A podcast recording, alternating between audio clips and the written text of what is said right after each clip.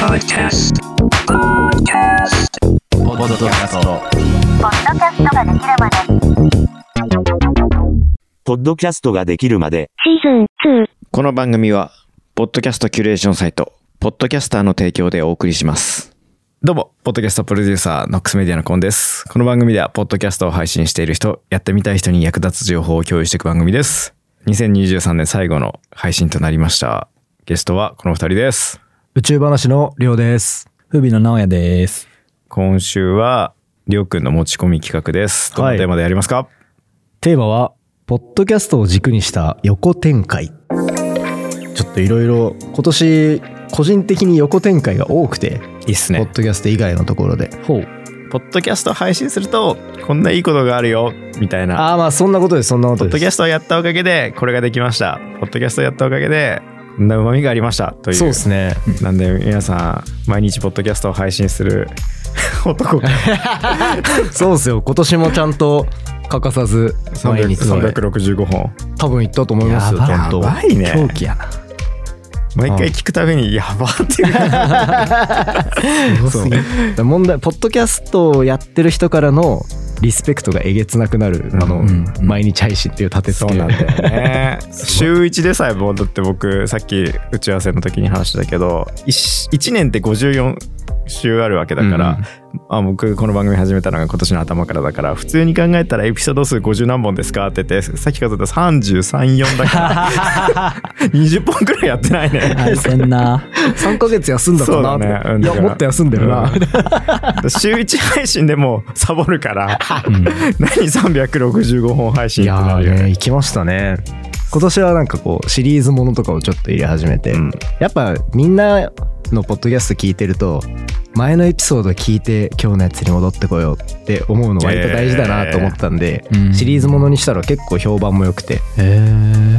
まあ毎日喋ってたから一応完結ではあるんですけどまあ前の日のやつ聞いたらもっとわかるし、うん。1週間分丸々聞いたらもっとわかるしみたいな立て付けに変えたら喋りやすいしネタ集めしやすいしでも尺もちょうどいいよね。15分。最近ちょっと20分ぐらいにしましたね、そう。え相変わらずでもあの1日10分って言い続けてるごいギュッてしたら10分っていう。まあでもその毎日配信してて本当今年いろいろあったんですよ。一番でかかったのはうん。あのサッカーの元日本代表の内田篤人の YouTube 出た。いいなーサッカー選手の YouTube に宇宙のポッドキャスターでって何する いやなんか内田篤人の SDGs スクールっていう一応学校をテーマにした SDGs 関連のはいはい。YouTube まあリクシル今日がメインスポンサーになってうん。多分企業の YouTube としてあそういうそういうことね。立て付けにしているっていうところでうん。それにまあポッドキャストで見つけてもらって連絡来て読んでもらってっていうので俺小学校中学校内田篤人めちゃめちゃ好きだったんでけどまあそういうのがあったりとかあとはまあ直近あったので言うとプレイボーイああ、読んだ。あだっす UNEXT で読めるから読んだ。あそうなんだ すげえ。プレイボーイでおっぱいおっぱいおっぱい宇宙宇宙目次だ割と関東の女の子の後くらいにもう宇宙特集になってたよね。そうですへえ、すごっ。とかがあったりするしまああれはでもあれなんですよ。1年前のおかわり企画というか、うん。1年前に宇宙話でやってるのからまあ派生した企画で組んでもらって、同じような企画やったんですよ。そしたら面白いからっていういわゆるあのバクマン的な読者アンケートみたいなのへで、ー。だったからの評判が。そうですそうです。すごいね。はあでもう一回今年企画通ったからやりましょうみたいな感じで2回目みたいな。だから去年と同じ場所なんですよ場所としては、乗ってだからる場所がね。関東グラビア2回目です僕。カラーねしかもちゃんと。確かに。あとなんか酒飲んで なんかやってるやつない？あそうなんですよ。酒何それ？酒のつまみになる宇宙の話。っていう集英社のウェブメディアの連載。もスタートして2週間に1本。うん。宇宙のエピソードの記事書いてでそれと合わせたなんかお酒を紹介するみたいな連載もやってて。でなんかまあ連載過去にやった人とかの見るとうん。書籍化とかえー。してるへ流ーれがあるから、ちゃんとちゃんと連載したら ワンチャンあるなみたいな。すとこ。ろでやってるとかで結構幅広がったかなっていう1年だったんですよ、うん。こう今の後半のだけ話しても。はいはい。ってなったからまあ実際1個前のエピソードでも出版の話とかしたじゃないですか、だから結構いろいろみんなやってるよなみたいなのでお二人なんかそういうの横展開系とかそれこそこのそのスクールあそうだね。なんかそう僕で言うとおかげさまでポッドキャストの学校は満員御礼で第1期はあのすごいね。締め切りの後も応募のやつ出してたら応募されておおーって思いながら 12番組でやるつもりだけどまあ1個増えていいや13でやろうって。わあいい滑り込み。ってのがあったりだとかそうね。あれすごいっすよね結構ねそうだから僕大体金出すの100人いたら1人程度だと毎回僕の中でのはあったんだけど、うん。コンバージョン率クソ高いよ。あすげ再え生数そんなないから最近。だから1エピソード1週間で250あるかないかだよ。うんえー。それで？そう13組？13組。やばコンバージョン率高すぎんだろ。でもやっぱね1個あの Google の検索で来ましたって。ポッドキャスト聞いたことないんでマジでポッドキャスト来年から作りたいと思っててネットで調べたら引っかかったんで来ましたって人いて。応募してくれた人のね内訳見るとポッドキャストの仕事をしたいっていう人23人応募してくれたんだよね。えだからポッドキャストで食ってきたい仕事にしたいからノックス来年は仕事増えるからまあうんうん。他社に投げたいなとも思ってた時に、スクール入ってくれた人にやっぱ投げたいなって思っていやまあそれはそうっすよね。っていうのであこういう感じでなんか仕事コンさんから受けたいですっていうのでスクール入ってくれるのめっちゃありがたいなっていう、はい。自分の満足するレベルまで成長させて卒業させてで仕事振る。で仕事触れるからすごっ。安心だし。だからうんめっちゃ仕事頑張ってきた後半。確かに。えーすごい。もうちゃんと次の展開まで見えてんのでやったことない人もいるしなほぼやったことある人がブラッシュアップしたいから入りますのパターンかなってあ俺ずっとそう思ってました。うん。いやでもね34人ねいいバランス取れてるのポッドキャストを仕事にしたい人、えー Google で検索で見つけた人、で今の番組ブラッシュアップしたい人、うんうん。で、えー何人かやったことないけどやってみたいっていう熱量で応募してきた人。うん。俺としてはやったことない人にゼロから教えてちゃんと3ヶ月続けるっていうところまでをゴールにして一番そこは理想にしたいなって思ってるから。確かにな。一人だったらひでえ1話が出来上がるんだろそううななんだよね。あとねマツコの知らない世界に出てた人も応募してくれた。えええー。すげえ。なんかめっちゃ見たことあるツイッターのアイコンだなって思ったらあ見たことあるわこの人っていう。あの番組とポッドキャストの相性いやマジで本当ね。うん。本当に思うん。うで TBS でしょ。やりゃいいのに。いや確かに確かに。本当そう。ね。俺が TBS の社員だったら企画書出すよ。このマツコの知らない世界出た人でマツコじゃないポジションでなんか番組のなんかこう一人立てて、うんうん。でその人がその人に追加インタビューしていくみたいなので全然それでコンテンツとして成り立つのにサイド B というかでレコード B 面みたいな感じで。まあ我々今進めてるんですけどね、その、マツコの知らない世界みたいなやつやりましょうっていう。へえそんな企画あるんですか？立ち上がっ、立ち上がる、持ち上がってる？めちゃめちゃいいじゃないですかあるっすあるっすポ。ッドキャストのやっぱそのオタク性みたいなうん。ところとの相性めちゃめちゃいいからうん、そう。ありなありですよね企画としてはそう、やっぱり圧倒的に熱量が違うから、喋ってる人の。そうなんだよねうんなんかね1ヶ月ごとぐらいでゲスト変わるぐらいの深さでも良さそうな、うんうん。And now, a short commercial break. ポッドキャストキュレーションサイト、ポッドキャスターでは、現在おすすめポッドキャスト、掲載 OK な番組を募集中です。番組名、番組詳細、おすすめポイントを書くだけで、あなたの番組を無料で宣伝します。番組詳細欄のポッドキャスターおすすめ掲載の応募はこちらからご応募ください。また、ポッドキャストができるまでで紹介した情報や、日本、海外のポッドキャストニュースもこちらのサイトで更新中です。ポッドキャスターが気になった方は、番組詳細欄のスポンサータをチェックしてみてください。ポッドキャストの横展開横展開スクールなんか3年前ぐらいに中国めっちゃ2年前かな追ってた時にポッドキャストの、うん。なんかスクールが結構儲かってるらしいっていうのを見ましたよ、へー。なんかでも中国の音声コンテンツってやっぱ学びのコンヒマラヤがそうそうそう。バカみたいに売れた時期ってそういう確か確 PGC っつってねね。あの Professional Generated Content でプロがうんめっちゃナレッジを伝授しますみたいなやつが多くて。これじゃああ確かにこの番組がそれか。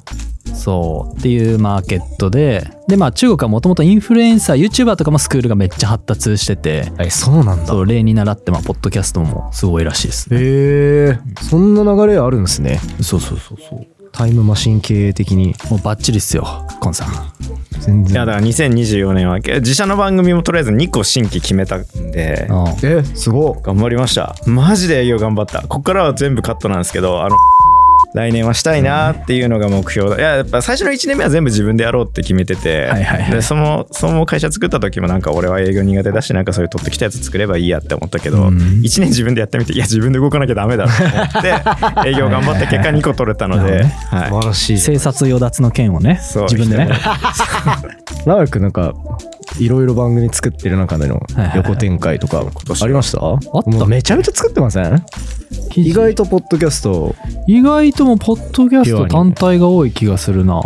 えあったっけ？ひとし。イミコはマネタイズいつすんの？どうしよっかねって言ってるんですけど。あんなあんな売れる要素しかないわ。確かに。でももうずっと人気番組ですね。ねすごいよね。ずっと聞かれでも今月1に減らしたんですよね配信。それでもキープ。キープ。変わんないって感じ一番いいでしょね。俺さ俺の作ってる階段の番組めちゃくちゃ音悪いてシーズン2になってからすっごいそのコメントきすぎて へこむんだけここで撮ればいいんじゃないですか？じゃあ。ここで撮ったら。ややっぱねむずい。なんでなんだろう。ラウドネスイッチをだってシーズン1の時からやってたはずなのに。多分ねオンライン買い取りがあんまりできてないからなんでだから来年はもううつろさんと話したけど、あのポッドキャスターで階段持ってる人を死ぬ気で俺が集める。うつろさんは階段師の友達のやつをオンラインで撮る。で音質のいいコンテンツをどんどん撮っていかないと多分今、頭打ちになってる状態だからさらにもう一個跳ねさせるんだったら音質上げてクオリティ上げなきゃやっぱ厳しいよねっていう風な話はしてるうん。多分マネタイズは今の状況でもできると思うんだけど。まあねさらにいいコンテンツにするんであればそこだよな。だからあの怖い話持ってる人いたら本当に送ってください。も う着ないな。なんかない。チャット GPT がいくらでも作ってくれるんじゃないですか？それじゃダメなんですか？リアルがないいやから体験者が語る怖い話じゃない。あそっかそっか。あそれで言うとその100円で集めた怪談話は今年書籍にやっとなったね。おおおめでとうございます。そう。すごい。わ全然僕何もしてないんですけど。あしてないですか？してないです。ちょっと話だけ聞かせてくださいって思ったんで いやマジ書籍化ポッドキャスト本当に書籍化多分相性いいから、ねうん。それで一回だからやっぱその書籍化から逆算する方法をコンさんも身につけたら、うん。またスクールの幅がお俺やっぱ来年はどっかの出版社と通貨になりたいってめっちゃ思っててだからサンクチュアリ出版さんぜひよろしくお願いしますっていう。のをね何回も言っていかサないとンクチュアリ出版さんとだったら俺最強のポッドキャスト作れますって。おーいいですね。だってワインのポッドキャスト実際伸びたのはサンクチュアリ出版さんの本を読んでこの人だったらいけるって思ってそれでアサインしてうん。うん。できたからってのはあるからね。何がいいんですか本の本はでも、まあ、番組の権威性みたいなのが一つじゃないですか。ね。あのビジネスマンがうん。本書くみたいなうん。感じと比較的近い気はするし、うんあとはなんかポッドキャストめちゃめちゃ深く刺さってるとはいえうん。本の方がさらに深く刺さるみたいなところは多分ありますよね。なるほどなるほど。っていうなんかポッドキャストが一番深いとこかと思いきやもう一段本があったかみたいなあところなのかなっていう。あなるほどなるほど。なんかそうね結局古典もゆる言語も台本作るにあたって何冊も本読んでるっていうのがあうん。結局はそっちなのかなって思うのはあるよね。うん。100円で集めた怪談話も解説部分にはやっぱりこの本ではこういう風に書いてたからっていう解説に結局なっちゃうから、うん。あとはデジタルと物理の違いですよね。まあそうっすね物理的に手元にあるっていう状態がうんは結構特別感があるというか、まあ確かに。今の時代だから余計です。そう。いはいはい。ジャケ劇であのバイもらっドルでた、はいはいはい。あれのサイズのアートワークやっぱ現物で持ってるといいなってすげえ思ったわ。う。ん。ああ横展開で言うとそういうイベントとかもじゃない？あまあ確かにでもそうっすよね。イベントはねなんか。確かにね。それこそやったんでしょノースノーズあ公開収録はまあちょこちょこいろいろといろんな番組でやっててやっぱめっちゃ距離近くなるんですよねリスナーと。毎回やるたびに。毎回あの喋り手の人が本当にこんなに聞いてる人いたんだっていう。ああそれはそうだよな。あくまで数字でしか見えないから。そうそうそうそうそう。そうそうでみんなコメント書いてくれないからね。そうそうほんとそうよ全然普段感触ないのに公開イベントやるって言ったらめっちゃ来てうわーってびっくりするみたいな。俺も去年イベント行った時マジ思いましたね。あいるんだと思って、ね、ー あるあるのリアクションですね。実感できるのはいいですよね。だからイベント、だからポッドキャストウィークエンド明けだから余計そのイベントの重要性を感じるし、来年はノックスで出店したいな。あポッドキャストウィークエンド。そうまずおー。内郎さんを東京に召喚してはいはい、うん階段を買い取るのを東京でやりたい。ああいいっすね。でポッドキャスト青空教室で俺がずっと一日中授業する。うわすごいそれはいいいいじゃないですか。で来た人に本を売る もう完璧じゃないですか。すごい。俺が手書きで書いたやつ。こっから1年の。手書きで手書きで同人誌 同人誌みたいな。全部キャンバーで作る。あいやそうそう。じゃあ劇劇もすごかったね。うん。だからやっぱイベントパワーみたいなのはうん。あるんじゃないかなと思うからイベント。あイベントって大変だもんな。いけなかったなポッドキャストウィーケンドでその富永誠さんとはいはい。話して富さん。そうあの人があの名前シールをアドバタラジオとジャケ聞きやってたら全員「あジャケ聞きの」って言ってくるって言って。アワードノミネートしてたのにジャケ聞きが勝つっていうね。そう。やっぱリアルイベントのインパクトはうん。その来場者数とかの実態以上にめっちゃあるなって思ったっすねあれはでも良かったですよね。ポッドキャスターを巻き込んでるからもうバイラルがすごい。うん。で普通にもうなんかポッドキャスト全く知らないお客さんがいっぱいいるようなカフェだったからね。うん。あーねえねえね。えなんでこんな並んでんのやって思って。すごい。もともと人気のカフェですからね。そうそうそうそうそう。いや富永さんすげえ。この間のウィークエンドの時喋っててももうバイタリティエグすぎて。えぐすごいよね。次はこれをやるんだなんならこれ前回のあの雑談での収録の時この今ここに座ってましたからね。マジでなんなんで喋んなかった？富永さん。喋喋ってくれたらよかったのに富永さんの無富駄遣いしてるから確かに。そうね。僕もちょっと来年は。もうちょいなんかいろんなね横展開。うん。まあでも来年はやっぱスクールを僕はちょっと真剣にそこだけかな。スクールうまくいった時の多分インパクトでかいっすよ。うん。うんやっぱそれきっかけにみたいなうん番組って出てきた時その番組がうまくいったら確実にコンさんのところにも回ってくるから。僕2番組だけ認識してるんで宇宙話きっかけで始めてくれたっていうおすごい。個人の番組。すごい。しかも両方とも一人語り。あすごい。ありがたい。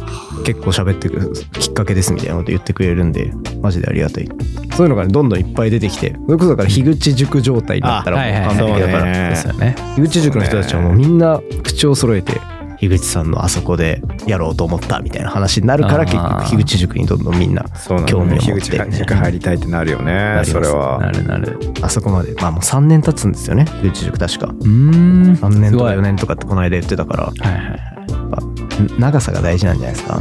樋口塾はそしてね集められる場所がね福岡にあるのがまた面白いよね。うん。確かに場があるんだ。え？もんじゃ？屋確かに確かに。もうねうちの店でもんじゃ。終わるたびにもううちの店でもんじゃ忘年会ですよ。でもんじゃ食うたびにコンさんを思い出すっていう他で。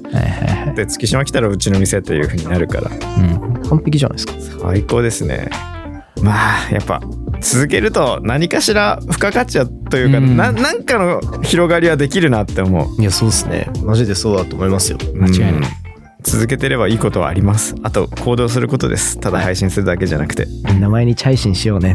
いやーすごいよな。来年も毎日配信するの？もう別にやめる理由もないんで。すごい。素晴らしい。なんか一日今度1時間になってました だんだん上老眼スタイそうルそうそうそう。ネテロ会長の逆バージョン。というわけでエンディングです。なんかあんままとまりきらなかった気もしますけど。まあ、うん。来年も頑張ろう来年も頑張ろうですよね。早いわ今年。今年何したっけって思ったら3人とも共通して今年結婚式したんですよね。確かにそうだった。10月に。あなんかしたっけ？結婚式してますよって言われてあ本当だって思った俺も5月に結婚式ししたた結婚式、一応人生の節目をみんな迎えたわけですね。そうっすね。3030代1年目が終わりましたよ僕は。おー。僕ギリまだ29歳。でいや。え？1月生まれだから。え？30歳か。もう31だよ。これが配信された28だから31が誕生日だからああそうだ俺大晦日誕生日だよ。だ今年いっぱい30歳っていう。来年から31歳っていう唯一言える人1月1日生まれと12月31の人だけが言える。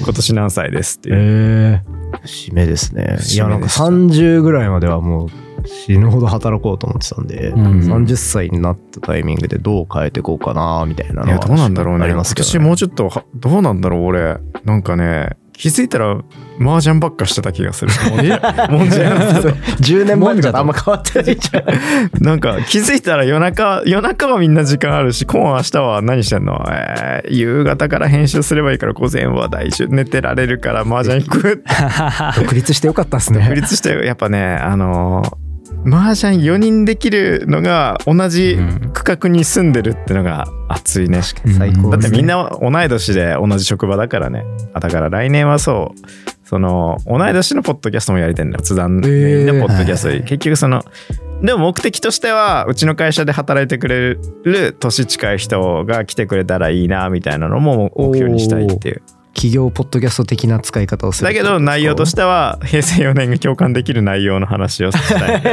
平成4年カンパニーって名前の番組にして。あ確かになんかやるって言ってましたよそねう。なんかねやるやる言って結局みんなやんないからね。このこのあと2020 12月今19か20日だから残り10日でどっかで撮ろうって。一応ねちゃんと。一応来年からそういうのとかやりたいしね、えーあとね漫画すごい好きだから漫画のポッドキャスト俺もやりたいんだよね。ウェブ漫画のポッドウェブ漫画ってすごくねタダで読めるんだぜ。最高ですよね。本当に。俺月曜日何読んでるって言えるもん。最近あの、へー。あれ毎日読んでる LINE 漫画で。あの剛誰も勝てないみたいな、あーメガネのやつ。メガネのやつ。コンビニ店員だ。そう。あれ面白いしね。こう漫画はいろいろ読んでるんですよ。ウェブ漫画すなごい。最近全然読んでないけどウェブ漫画読んでる人あるあるあの10日付変わった瞬間ジャンププラス開く へえみんながワンピース読み終わったタイミングがいきなりスピードアップしたからな。そうね夜中の12時に今週のワンピーハッシュタグそうね嫌なんだよね。だから結構なんか日本はそれがあるから静止画でも TikTok 伸びますよっていう風になってんだって。え？あ。動画じゃなくて。漫画癖？漫画癖みたいな感じで静止画でいいこと書いてるたらスワイプしてそのだからインスタのよくあるじゃん。なんとかの参戦みたいな横の画像みたいな。アダルトークスタイルですね。そうそうそうあれでもいいんだって最近の TikTok は。マジですか？割とだって動画よりそっちの方が見られますって書いてたよ。え最近見なくなった気がするなんかうん。俺の最近の TikTok のトップページにはそれが表示さあれる。マジっすか？へえ TikTok はもう最近ライブすげえ挟んでくるなっていう。挟んでくる。どこまで流せんだろうこれ。なんかちゃんちゃんと。後半ほぼ無理でしょ。というわけで今年も聞いてくださってマジでありがとうございました。なんだかんだ1年やって1万再生されてたようです。すごい。このポッドキャストができるまでは。今まで作ってきた番組。まあなんかねちゃんと続けてたらスクールにも参加してくれる人はできたし、うん。ポッドキャストウィークエンド行ったら毎週聞いてますっていう人もいたりだとか、すごいっすよね。なんか楽しかったですねやっぱり。やってて楽しかったから後半はやっぱ脅迫関連に駆られて毎週やらなきゃって思いながら素晴らしい。いい循環に入りましたね。やってましたけど来年はよりポッドキャストにねシフトできるように頑張っていきたいので理想はその週2回配信で片っぽはゲスト呼んでる回片っぽは一人呼んで慣れて喋ってる回みたいなのが、うん。まあ理想なんでね言うだけはただなんで、うん。はいはい。まあ、そうはならんやろ。そうは そうはならんやろと思いながら。やっていきます、はい。というわけで来年もよろしくお願いします。よろしくお願いします。すお相手はポッドキャストプロデューサーノックスのコント。宇宙話の亮と。風美直哉でした